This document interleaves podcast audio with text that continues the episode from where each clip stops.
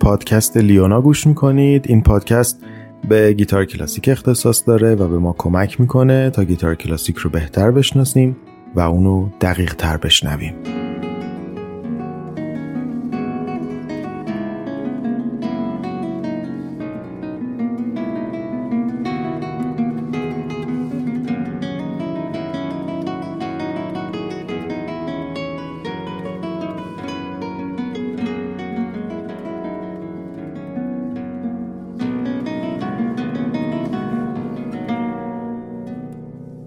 سلام. من صادق زمانی هستم و مفتخرم که در دقایق آینده در پادکست لیونا میزبان شما باشم. خیلی کوتاه بهتون بگم که توی این اپیزود چه خبره. ابتدای مقدمه میگم خدمتتون که خودم نوشتمش و بعدش یه اثر درجه یک میشنویم و کیف می‌کنیم. در پس مقدمه براتون توضیح میدم که گیتار چیه، چه تعریفی داره و چطور نواخته میشه. لابلای توضیحاتم هم چند تا قطعه بهتون پیشکش می‌کنم که در جای خودشون معرفیشون خواهم کرد. و در نهایت هم کلام و موسیقی پایانی. ادامه موسیقی آرم رو بشنویم تا برسیم به اصل مطلب. اجازه بدین همینجا موسیقی آرم لیونا رو خدمتتون معرفی کنم. کورانت از سویت شماره یک در فاماژور اثر سیلویوس لئوپولد وایس. با اجرای افشین ترابی روی گیتار یازده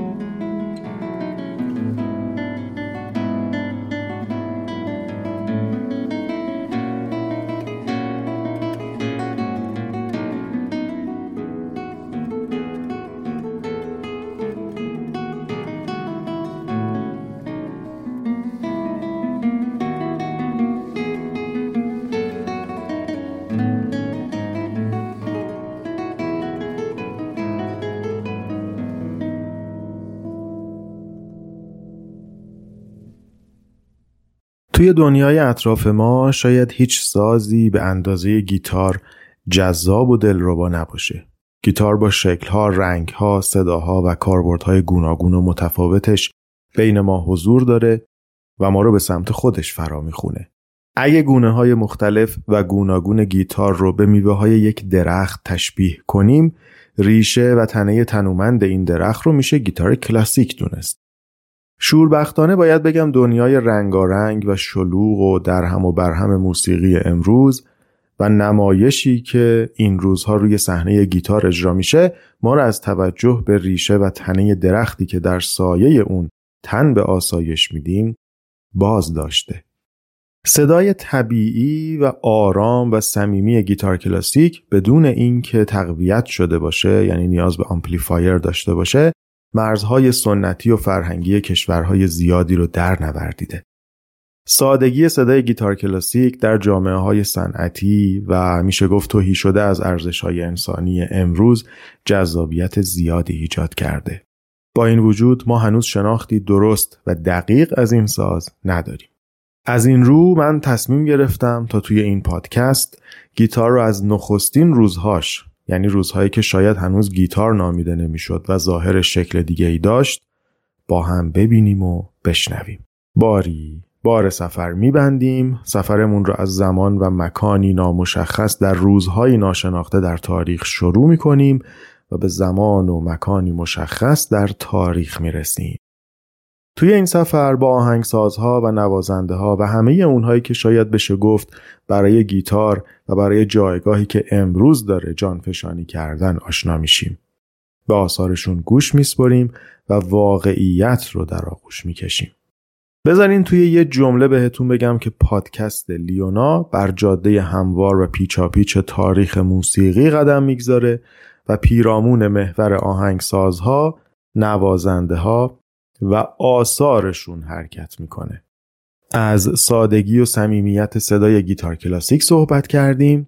بریم همینطوری که مشغول بستن بار و بندیلمون برای سفر هستیم یه قطعه خیلی مهربون و دوست داشتنی هم بشنویم و کیف کنیم. شاکون در سول مینور اثر سیلویوس لئوپولد وایس با اجرای افشین ترابی روی گیتار یازده سیم. مدت زمان این اثر چهار دقیقه و چهل و چهار ثانیه.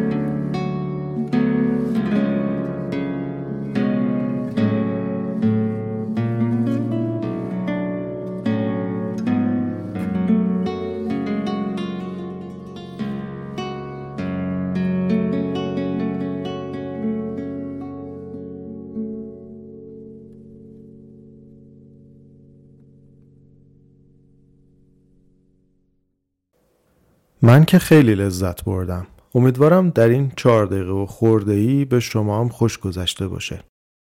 لازمه بگم از روزی که این اثر در قالب یک آلبوم منتشر شده همدم همیشگی من بوده.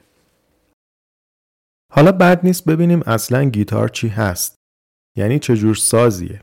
اگر راستشو بخواین از وقتی ساز توسط بشر اختراع شد قرنها میگذره و در این قرنهایی که بشر پشت سر گذاشته تا به امروز رسیدیم سازهای زیادی بودن که به گیتار شباهت داشتن برای همین فکر کنم ارائه کردن تعریفی از گیتار خالی از فایده نیست اگه یه قدم بریم عقبتر می‌بینیم که گیتار، پیانو، کلارینت، ویولون، ستار، سنتور همشون زیر عنوان بزرگتری به نام ساز قرار می‌گیرن. پس بهتر اول ببینیم ساز چیه. من پیشنهاد می‌کنم بریم سراغ یه متخصص و کی بهتر از جناب اریش موریتس فون هورنبوستل موزیسین و موسیقی شناس موسیقی قومی اهل اتریش. جناب هورنبوستل میفرمایند که ساز موسیقایی هر وسیله دستسازیه که بشه از اون به دلخواه و با طرح و هدفی از پیش تعیین شده صدا یا بهتره بگیم آوا بیرون کشید. بعد از این تعریف هورنبوستل و دوستش کارل ساکس یا کارل زاکس دست به دست هم دادن و یک گروه بندی جامع و کلی از سازها ارائه کردند. سازهای کوبه‌ای، سازهای پوستی، سازهای زهی و سازهای بادی. اگه خواستین گروه بندی سازها رو بهتر درک کنین پیشنهاد می‌کنم راهنمای ارکستر برای جوانان ساخته بنجامین بریتن رو بشنوید. تمام این اثر بیشتر از 16 دقیقه است و شوربختانه نمیشه اینجا و توی این اپیزود ازش استفاده کرد. با این حال 22 ثانیه اولش رو که توی اون همه سازها با هم همکاری می‌کنن بشنوین. این شما و این 22 ثانیه اول راهنمای ارکستر برای جوانان ساخته بنجامین بریتن.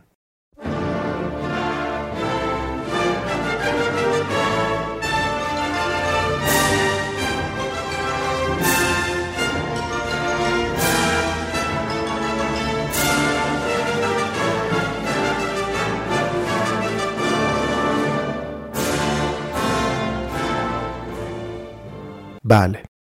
عرض می کردم این دو عزیز بزرگوار یعنی هورنبوستل و ساکس یا زاکس در تعریف سازهای ذهی اینطور نوشتن. سازهایی که با مرتعش کردن یا به صدا در آوردن یک یا چند سیم که بین دو تا نقطه ثابت بسته شدن صدا تولید می‌کنن. به این سازها میگیم سازهای ذهی. مرتعش کردن سیم ها یا توسط ضرب زدن به اونها مثلا به وسیله انگشت های نوازنده انجام میشه که در این صورت به اون ساز میگیم زهی زخمه ای یا اینکه برای به صدا در آوردن سیم های ساز از وسیله به نام آرشه استفاده می‌کنیم که در این حالت به این ساز میگیم زهی آرشه ای یه سازهایی هم هستن که برای نواختنشون به جای آرشه از کمان استفاده می‌کنیم. بر اساس این توضیحاتی که دادیم گیتار میشه یک ساز زهی زخمه ای. سازهای زهی زخمه ای دو نوع هستند. ساده و مرکب.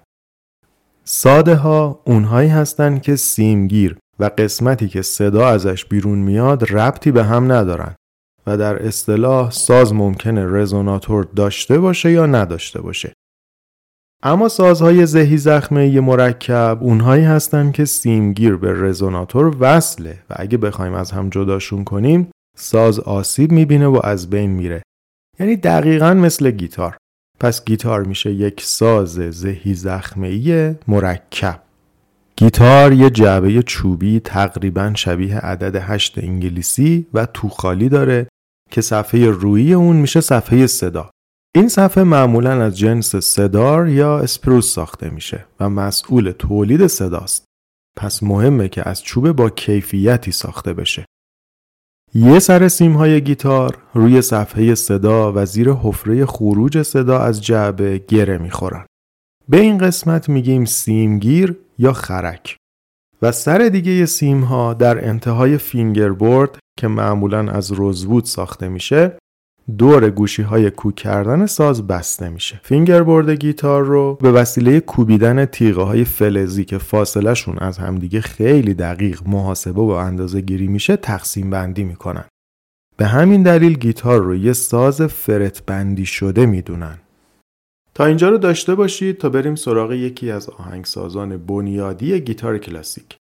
اتودی در لاماژور اپوس 31 شماره 19 اثر فرناندو سور با اجرای نوربرت کرافت و مدت زمان اثر یک دقیقه و سی و نه ثانیه.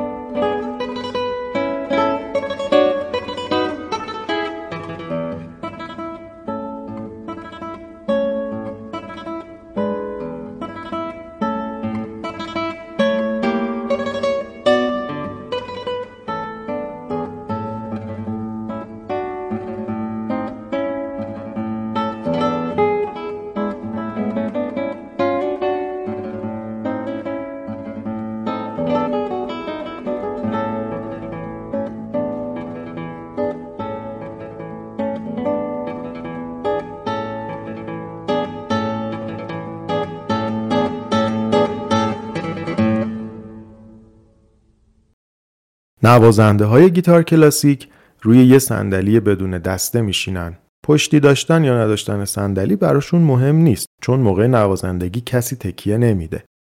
صاف میشینن ولی اصا قورت نمیدن. انتهای بدنه گیتار رو روی پای راست قرار میدن و ساز رو طوری دستشون می‌گیرن که فینگربورد با زاویه حدود 45 درجه روی بالا قرار بگیره. دقت کنیم که گفتم حدود 45 درجه پس لازم نیست موقع گرفتن ساز مته به خشخاش یا خطه به مشماش بذاریم. بریم نقاله بیاریم و اون زاویه رو اندازه بگیریم. برای اینکه fingerboard اینطوری قرار بگیره و کلا ساز رو طوری بگیریم که fingerboard اون زاویه حدود 45 درجه رو داشته باشه لازمه برای پای چپ یه کارهایی انجام بشه. نوازنده ها اگه زیر پای چپشون زیر پایی بذارن ران پای چپ میاد بالا اون وقت لبه تو رفتگی میونه بدنی ساز رو روی ران پای چپ تنظیم می‌کنن و اینطوری همه چی درست میشه. زیر پایی جزو راحت ترین وسایلیه که میشه برای این کار ازش استفاده کرد. تنظیم ارتفاعش راحته وقتی جمعش می‌کنین جای زیادی نمی‌گیره و جابجاییش هم آسونه. اما وسایل دیگه ای هم هست که میشه ازشون استفاده کرد. در نهایت استفاده از زیرپایی یا کوسنهای مخصوص نوازندگی یا لوازم جدیدتر برای پای چپ مثل ارگوپلی به خود نوازنده مربوط میشه. تو این حالت نشستن بدن تعادل داره. شونه ها آزادن و کانال های مخصوص انتقال پیام های عصبی باز باز هستن. اینطوری دست چپ روی fingerboard به راحتی حرکت می‌کنه و دست راست تقریبا در انتهای حفره خروج صدا قرار می‌گیره. گیتار در حالت معمولش 6 تا سیم داره. سیم های یک و دو و سه از جنس پلاستیک هستند و بهشون میگیم سیم های treble. این سیم ها صداهای زیرتر گیتار رو تولید می‌کنن. سیم های چهار و پنج و شیش فلزی هستند و بهشون میگیم سیم های باس. این سیم ها صداهای بمتر گیتار رو تولید می‌کنن. ما نوازنده ها با نوک انگشت های دست چپ سیم های گیتار رو روی فینگربورد فشار میدیم و با نوک انگشت های دست راست به سیم ها زخمه می‌زنیم. پس لازم ناخن های دست چپ همیشه کوتاه کوتاه کوتاه باشن و ناخن های دست راست به شکلی که برای نوازندگی مناسب باشه پرداخت بشن.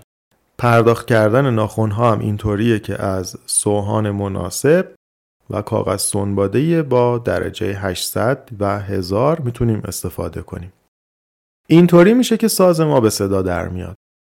فکر کنم خیلی حرف زدم. بریم و یه قطعه با هم بشنویم. قطعه که خواهیم شنید دو بخشه. قطعه ابتدا آوازی رو میشنویم که تو گویی ما رو به جشنی دعوت می‌کنه و توی بخش دوم جشن و رقص و پایکوبی شروع میشه. جالب اینه که قرار نیست ما صدای خواننده بشنویم. آواز رو با صدای گیتار میشنویم. یعنی گیتار به شکلی براش قطعه نوشته شده و بعد به شکلی اجرا میشه که تو گویی داره آواز می‌خونه.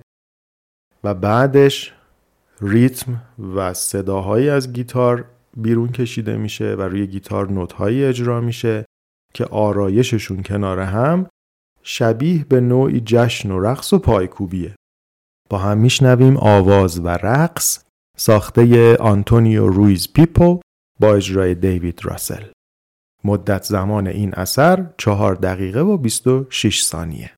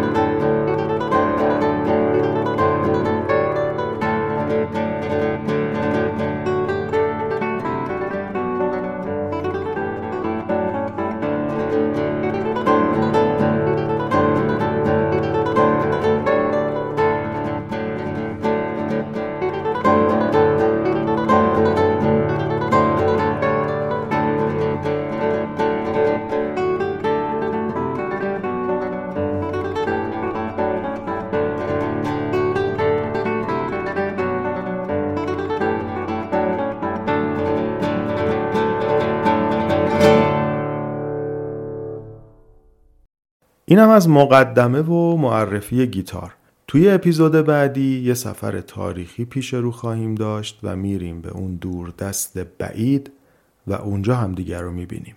پیش از شنیدن موسیقی پایانی بگم که پادکست لیونا رو می‌تونید در Apple Podcasts، Google Podcasts، Spotify، Castbox، Anchor و app های ایرانی شنوتو و ناملیک بشنوید.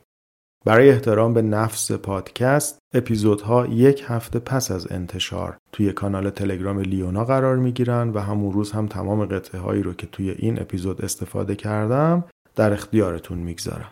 اما موسیقی پایانی موسیقی پایانی هر اپیزود رو از بین قطعه هایی انتخاب می کنم که کمترین ارتباط رو با گیتار دارن. برای پایان این اپیزود قطعه براتون در نظر گرفتم ناب معرفیش نمی کنم. اثری با اجرای ارکستر مجلسی اشتوتکارت و کور مجلسی پراگ به رهبری مارتین زیگارت. مدت زمان اثر یک دقیقه و سی و سه ثانیه. بشنوید و اگه دلتون خواست درباره این اثر و این اپیزود نظرتون رو بنویسید تا با هم گفتگو کنیم. یادتون باشه ما فقط همدیگر رو داریم. مراقب خودتون باشین. دوستتون دارم. به امید دیدار.